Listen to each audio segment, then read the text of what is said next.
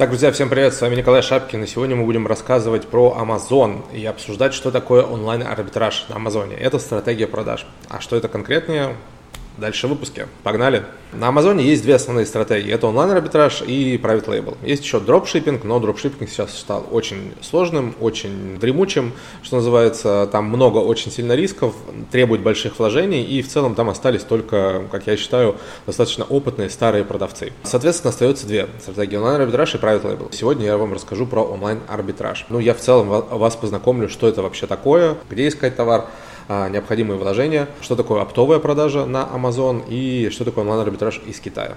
Это классический онлайн-арбитраж, это когда вы находите товар, который уже есть на Амазоне, то есть есть листинг или карточка товара а, с ним уже на Амазоне, и, соответственно, находите этот товар где-то еще намного дешевле и покупаете его, потом переправляете этот товар э, на преп-центр, либо же на fulfillment центр, как у нас принято говорить, и, соответственно, он его все переупаковывает, клеит наклейки и отправляет дальше на Amazon. Этот товар приходит на Amazon, становится активным под этой карточкой, под листингом, соответственно, и начинаются продажи. В двух словах это так. Но вообще эта стратегия, она уникальна, и мне кажется, она есть только на Амазоне, а, на других маркетплейсах она, наверное, не встречается. Почему? Потому что на Амазоне листинг, он как бы важнее аккаунтов, важнее продавцов, это как отдельный сайт, образно говоря. И, соответственно, под некоторыми листингами могут торговать 20 продавцов, могут торговать 50 продавцов. И листинг, образно говоря, важнее, чем, чем эти продавцы. Не знаю, как еще по-другому объяснить. Просто на большинстве маркетплейсов есть аккаунт, есть листинги в этом аккаунте, и они привязаны к этому аккаунту. На Амазоне это не так. И, соответственно, есть огромное количество не знаю, может быть, забытых листингов, тех листингов, которые создавал, возможно, сам Amazon когда-то десятилетия назад, тех листингов, которые создавали какие-то дистрибьюторы каких-то брендов, каких-то товаров, возможно, с него ушли, либо они не имеют полностью прав на этот товар, поэтому допускают продажу на этих листингах кого-то другого. В общем, сейчас сказать, ответа на этот вопрос не знает никто, откуда вообще вот все эти листинги взялись. Ну, огромное количество листингов, под которыми как раз и торгуют онлайн-арбитражники, оптовики и все остальные. Но факт есть фактом. Соответственно, есть уже продающиеся товары на Амазоне.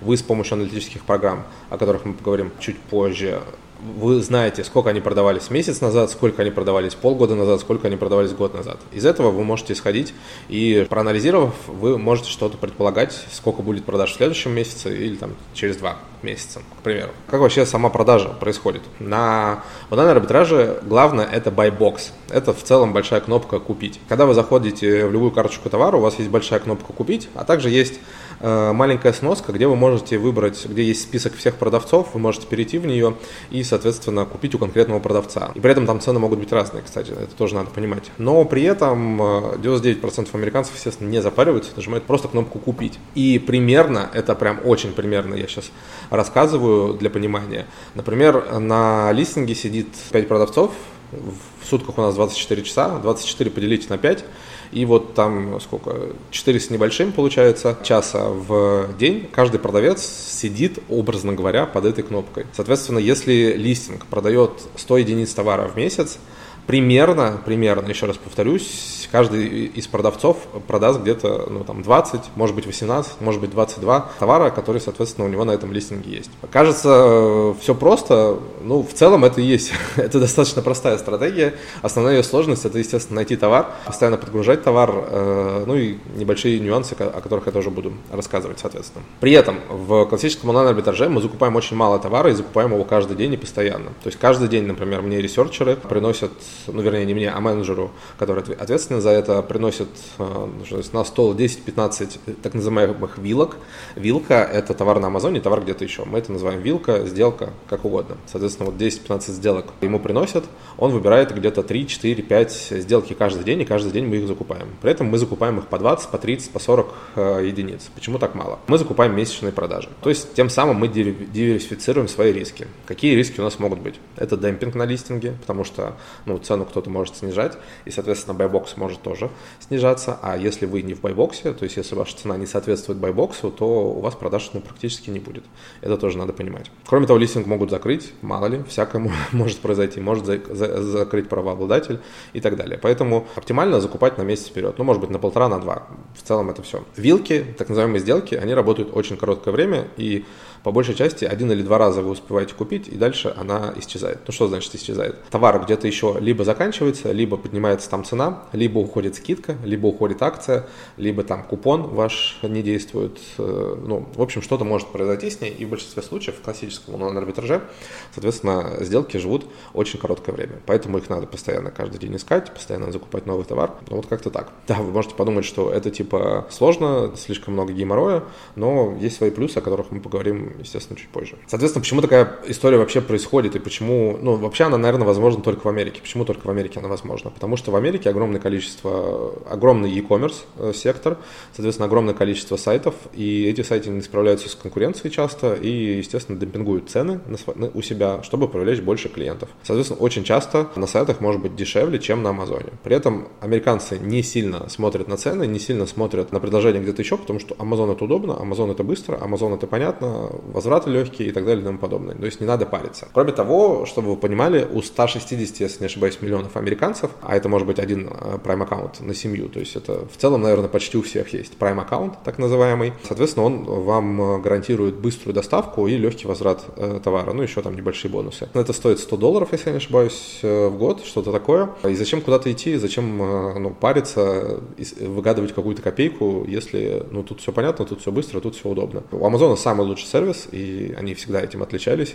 И, соответственно, люди просто покупают на Амазоне, не смотря цены где-то еще. И этим можно пользоваться. В этом как бы основной кайф, основной э, смысл онлайн-арбитража. Давайте поговорим кратко про плюсы и минусы онлайн-арбитража. Соответственно, еще раз проговорю схему. Вы находите товар, вы его закупаете, при этом вы закупаете либо на свою кредит, ну, кредитную карту, либо с помощью PayPal, либо вы просите преп-центр, либо Fulfillment, они тоже такие услуги оказывают, и они выкупают для вас этот товар. Соответственно, этот товар вы отправляете на Fulfillment, на преп-центр, Amazon дает вам наклейки, этот склад ваш все обклеивает. Если вам надо что-то переделать, например, вы можете купить, не знаю, упаковки по 10 штук чего чего-либо, а на Амазоне это продается по 2. Соответственно, из, из одной упаковки а, на 10 штук вы можете сделать 5 товаров, которые вы отправите на Амазон, потому что там будет по 2 всего лишь вещи. И, естественно, преп-центр это может сделать и отправит весь этот товар на Амазон. Амазон принимает, э, соответственно, сортирует, и ваш э, товар остается активным. В целом это все. Естественно, можно набивать отзывы на аккаунт продавца, но они, честно сказать, не сильно влияют на ваши продажи, потому что отзывы на продавца никто не смотрит. Возможно, они как-то индексируются Амазоном, но, честно сказать, не сильно. Естественно, у старых, у прям супер больших аккаунтов есть небольшое преимущество в байбоксе, но оно не сильно огромное, я бы так бы сказал. Кроме того, вам каждый день надо следить за ценой, естественно, и подправлять. То есть есть даже программы, так называемые репрайсеры, которые следят за ценой, чтобы вы всегда были в байбоксе. В целом это все, и надо искать новые вилки. Иногда надо общаться с поддержкой Амазона, если ему что-то не нравится, если он запросил какие-то документы, это надо ну, тоже, естественно, что называется, фиксить. Плюсы и минусы онлайн-арбитража. Основные плюсы то, что это легко, то, что, вернее, это легче, чем правило лейбл, скажем так. То, что надо меньше вложений, про, про вложения чуть позже. То, что меньше у вас вам нужно меньше знаний, вам нужно меньше операционки, вам не нужно вкладываться в маркетинг, вам не нужно вкладываться в контент, вам не нужно создавать новые листинги, все это за вас уже сделано. Вам только нужно искать, э, соответственно, товар, который закупать и завозить. Минусы. То, что надо постоянно искать товар, это минус, естественно, потому что вместе с вами по всему миру ищут десятки тысяч э, людей, соответственно, и вы с ними конкурируете за этот поиск. Маржинальность там ниже, чем в private label, здесь она будет примерно выходить 10-15% от Э, месячного оборота вашего. В а, private label, наверное, это будет 20, 25, 30 процентов, что-то такое. Нестабильность, потому что у вас постоянно новый товар, постоянно новый, при, приходится обновлять вилки, постоянно искать. Кроме того, ресерчеры, ну, ресерчеры это люди, которые будут вам искать вилки. Естественно, вы должны научиться сами искать вилки, чтобы этих людей контролировать, чтобы ставить им правильные задания, чтобы их обучать. Но на долгую историю, естественно, самому искать это каждый день, ну, это просто свихнешься, это невозможно. Поэтому вам надо делегировать, искать людей, при этом эти люди быстро выгорают достаточно. У меня только менеджер э, живет два года, уже это вот прям рекорд, а все ресерчеры, ну не знаю, наверное, максимум это полгода, что-то такое. Они уходят либо в свой бизнес, либо просто куда-то еще. либо просто перестают этим заниматься, либо уходят на какие-то менеджерские э, позиции и так далее. Потому что, ну, это действительно full time почти работа. Кому-то это дается, кстати, легче, кому-то это дается сложнее. Кто-то может за 8 часов вам только одну вилку найти каждый день, кто-то может за 8 часов найти вам и 10 вилок. Вполне такое возможно. Но, тем не менее, надо это себе понимать. А еще минус, что вы не сможете потом этот бизнес никак продать, потому что он в целом никому не нужен. Как бы это грубо не звучало. Возможно, если вы зарегистрируетесь на компанию, э, будете заниматься частично оптовыми закупками, чем-то таким, про это я тоже поговорю чуть позже. Возможно, это можно продать, но все равно это не такие оценки бизнеса, как это будет в private label. Наверное, вот плюсы и минусы примерно такие. Соответственно, что делаем с аккаунтом, как регистрироваться и так далее. На Амазоне Америка, мы говорим сегодня про Амазон Америку только, потому что в целом, мне кажется, на других Амазонах вообще очень сложно заниматься онлайн-арбитражом. Я вообще не слышал, кроме как английского маркетплейса, чтобы кто-то где-то занимался онлайн-арбитражом. Почему это происходит?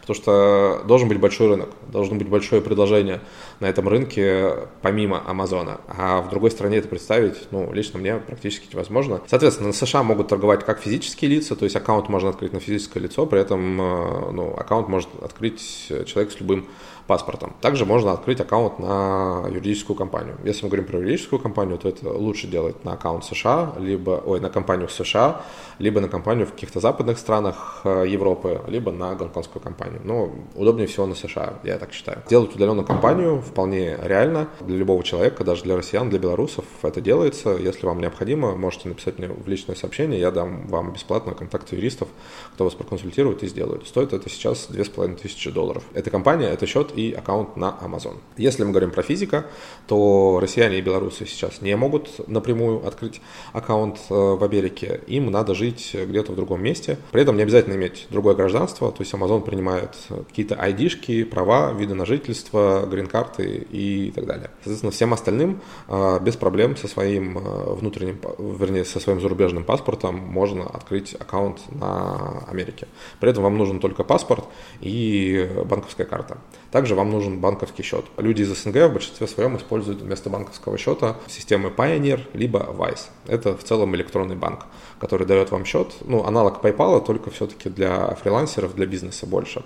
Соответственно, он просто вам открывает счет электронный, и вы им пользуетесь, выводите туда деньги. Этот электронный счет можно подвязать к банку в вашей стране и, соответственно, просто выводить напрямую туда средства. Либо же он вам дает через какой-то определенный промежуток времени вы можете заказать себе реальную физическую карту и с этой карты снимать в любом банкомате и так далее. Что касается вывода денег, то в целом в большинстве своем СНГшники, они либо меняются друг с другом деньгами, либо там выводят через крипту и так далее. Почему они меняются друг с другом деньгами? Потому что на тот же Pioneer, например, просто так деньги не закинуть. А если тебе нужны деньги на Pioneer, чтобы оплатить какие-то услуги, чтобы сделать какую-то закупку и так далее, а, ты должен с кем-то поменяться. То есть кто-то тебе кидает на Pioneer деньги, ты ему кидаешь на счет, не знаю, в гривнах, в рублях и так далее. И, соответственно, таким образом все это и происходит. Опять же, россиянам, белорусам я рекомендую делать счета просто за границей, делать карточки заграничные, и с ними также можно выходить и торговать. В чем могут быть минусы физических аккаунтов? особенно СНГшных, СНГшные аккаунты, они могут там быть подписаны, типа, недостаточно квалифицирован для такого-то бренда, для такой-то ниши. Чуть-чуть Amazon пессимизирует наши, э, наши аккаунты. Также, мне кажется, он азиатские пессимизирует,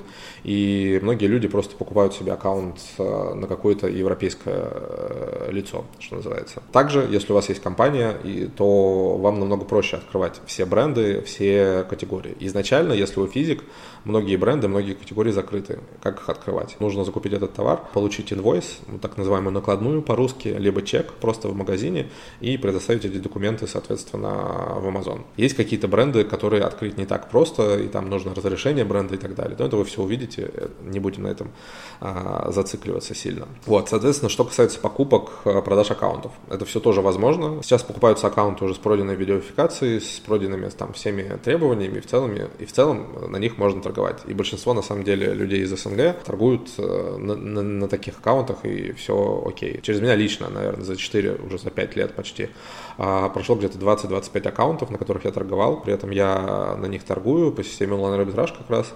Они растут в плане зрелости, так называем, образно говоря, то, что время проходит, и у них оборот накручивается, и, соответственно, они ценятся от этого больше. Я покупал аккаунты типа там по 500-600 по долларов, и потом продавал их через полгода, например, за полторы, две, три тысячи долларов. То есть это тоже такой приятный бонус, что называется, к основной торговле на Амазоне. Соответственно, аккаунты сейчас стоят, типа, европейские 600, 700, 800 долларов, что-то такое. Есть ли какие-то риски. Ну, риски есть всегда, но в целом на 99% э, рисков нету. Все баны, все какие-то запросы, они делаются без собственника этого аккаунта, то есть никаких документов Amazon не запрашивает. Самый большой страх у всех, которые меня спрашивают, что типа, а что если э, собственник типа захочет вернуть этот аккаунт? Это в целом, ну, практически, мне кажется, невозможно, и я ни разу такой истории не слышал, хотя я очень много общаюсь со многими людьми, и через меня десятки аккаунтов проходят. Если у него нет никакого доступа, а, естественно, доступы вы все меняете на свои, вы там э, хоть почту можете заменить, хоть все остальное. При этом аккаунт остается на того человека открыт, то есть нельзя поменять имя на аккаунте. Он просто не войдет в этот аккаунт, он будет писать в поддержку, и поддержка не сильно будет рассматривать это, честно скажу, потому что поддержка на Амазоне не самая лучшая, и такие моменты вряд ли она будет рассматривать. Поэтому здесь, в этом плане переживать не стоит. Кроме того, как я говорю, то есть, типа,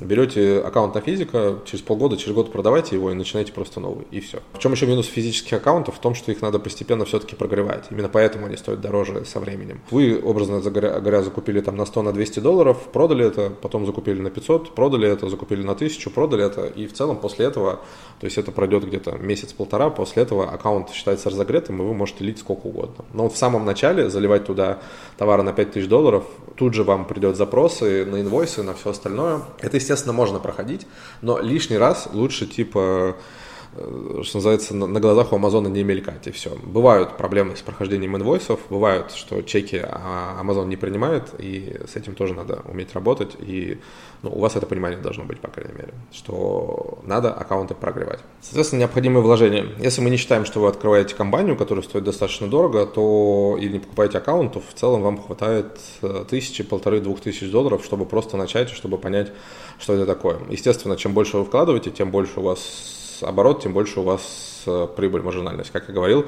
маржинальность в среднем типа 10-15% от выручки в месяц. Что-то такое. То есть, соответственно, по вложениям это намного доступнее, чем тот же private label, в котором надо вам ну, 10, 15, 20 тысяч долларов на запуск одного товара, при этом рисков, что он не пойдет, намного больше. Тут у вас нет рисков, что он не пойдет, тут у вас есть риск только демпинга, какого-то неправильно, неправильно закупленного товара, потерянного товара и того, что типа листинг заблокируют, но это очень редко бывает. Где искать товар? Ну, все всегда спрашивают, типа, есть ли список сайтов, где этот товар искать? Нет, такого списка не существует, потому что если бы он существовал, эти товары бы, ну, все равно бы скупали бы все в первую очередь. Поэтому какой смысл? То есть в этом и смысл, что надо искать э, какие-то новые сайты, новые возможности, новых поставщиков. Потому что, еще раз повторюсь, э, вместе с вами э, каждый день 10, десятки тысяч людей по всему миру, соответственно, смотрят эти товары, смотрят эти сайты и хотят тоже этот товар закупить. А товара, ну, часто бывает не сильно много. Поэтому есть, существует 7 стратегий поиска товара, но самая конверсионная стратегия – это поиск через конкурента. То есть вы находите продавца по определенным критериям, который тоже занимается онлайн-арбитражом на Амазоне, и просто проверяете все его товары. Как это проверяется? Ну, выделяется, образно говоря, название этого товара, щелкается второй кнопкой мыши и найти это в Гугле. Все, Google вам выдает все предложения этого товара где-то еще с ценами и со всем остальным. То есть в двух словах это звучит достаточно просто, но есть свои нюансы, о которых я тоже буду рассказывать. Как искать товар? Э, ну, инструменты поиска, да, наверное. Это Кипа, это Seller Assistant App и это Quick View. Лично мы используем только три программы, я ссылочки в описании на них вставлю, и скидочку тоже на Seller Assistant App вы получите. На остальные программы, к сожалению, скидки нет, но они недорогие достаточно. В целом все, эти три программы вам достаточно. То есть три программы, семь э, стратегий поиска товара, и все, поехали искать, что называется. Есть также автоматические парсеры, так называемые, которые сканируют сайты по определенным критериям, но, честно говоря, ни у меня, ни у, моей, ни у большинства моих знакомых не получается по ним искать. А в большинстве своем парсеры используют оптовики, про, про опт я чуть позже расскажу, и ну, как-то вот не получается. То есть все мои ресерчеры, и я, в том числе, когда я сам непосредственно лично этим занимался, мы все искали вручную, и это дает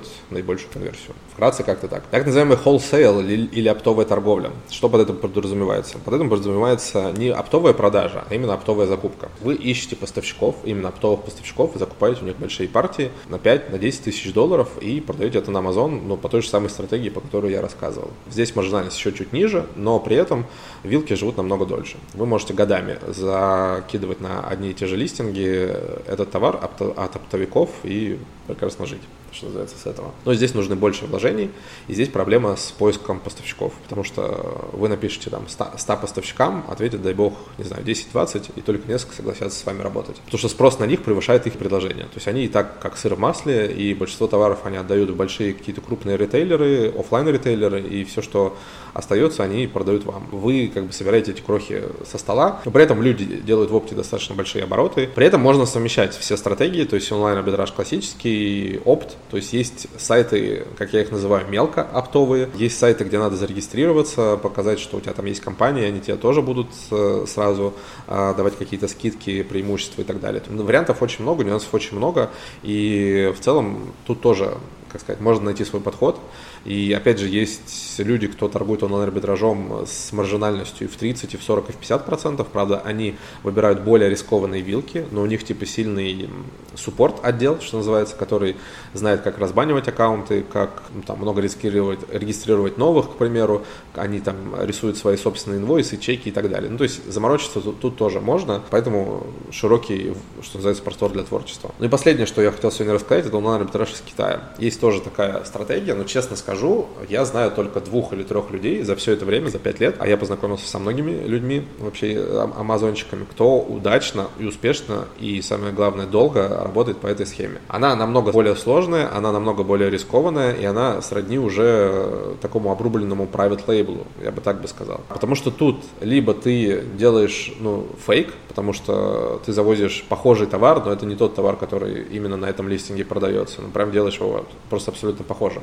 Китае это легко сделать. Либо же ты находишь какие-то потерянные листинги private лейблов, завозишь туда товар и начинаешь его раскрутку. Но по факту это такой же private label, ты немного экономишь денег на контенте, еще на чем-то, но смысла я не вижу в этом. Тут надо закупать большие партии, чтобы это было дешево, тут надо платить логистику, логистика долгая, ну типа корабль это там 40-50 дней. Вот какая-то такая стратегия. Я ее, честно сказать, сам не рекомендую. И опять же повторюсь, только несколько людей этим занимаются и не очень ей рады и хотят сами перейти там уже в private label, либо в оптовую продажу. Вот как-то так. Надеюсь, вам было интересно. Пока.